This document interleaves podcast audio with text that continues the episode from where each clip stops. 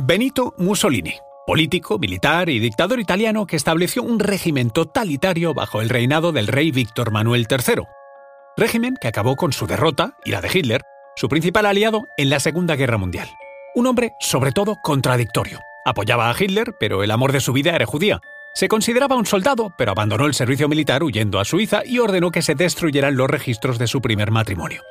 Pero lo más extravagante, probablemente, sea que se encaprichó de rescatar de las profundidades del lago Nemi los restos de dos galeras de recreo del emperador Calígula, en las que tuvieron lugar fiestas y orgías. Sucedió en 1926, cuando Mussolini dispuso que se emprendieran los trabajos necesarios para desaguar el lago Nemi, cerca de Roma y con 1,67 kilómetros cuadrados de superficie. En el fondo del lago reposaban desde hacía 2.000 años y a 25 metros de profundidad dos galeras de recreo que pertenecieron a Calígula. Eran dos gigantescos barcos con los que el famoso y loco emperador quiso mostrar al mundo que la grandeza del imperio romano superaba con creces al esplendor del Egipto faraónico. Conoce mejor al equipo que protege nuestras costas. Alerta en el mar, el jueves a las 10 un nuevo episodio en National Geographic. Soy María José Rubio, historiadora y escritora. Y yo soy Luis Quevedo, divulgador científico. Y esto es Despierta tu curiosidad, un podcast diario sobre historias insólitas de National Geographic. Y recuerda, más curiosidades en el canal de National Geographic y en Disney Plus. Con más de 70 metros de eslora y 20 de manga, allí Calígula habría dado rienda suelta a sus orgías de sexo y vino, además de rendir culto a la diosa Diana.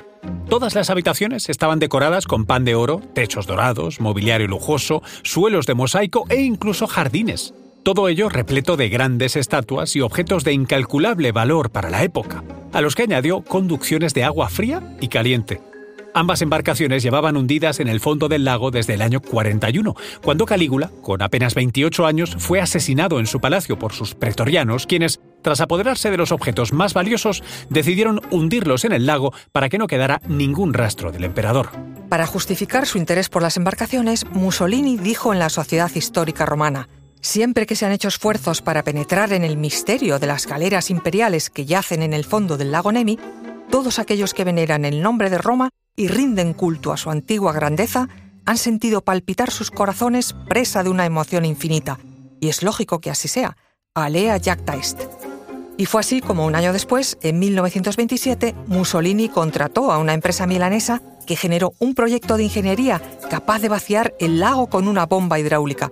Se extrajeron nada menos que 40 millones de metros cúbicos de agua, que fueron canalizados hasta el mar a través de viejos acueductos romanos.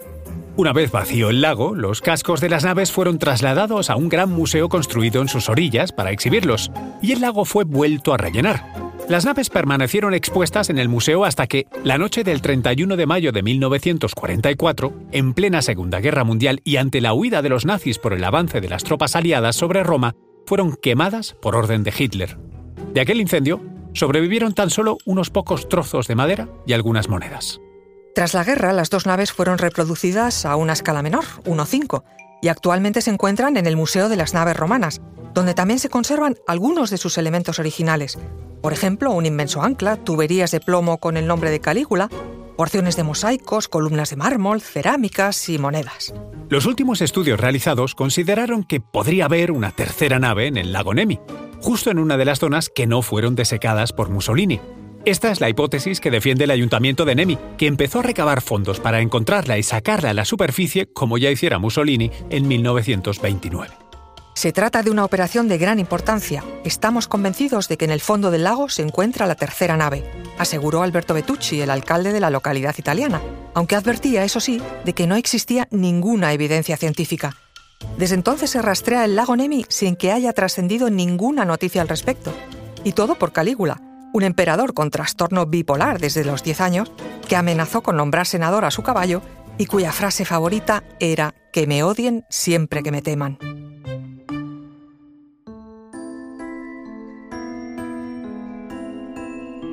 Recuerda que Despierta tu Curiosidad es un podcast diario sobre historias insólitas de National Geographic. Disfruta de más curiosidades en el canal de National Geographic y en Disney Plus. No olvides suscribirte al podcast y darle al like si has disfrutado con nuestras historias.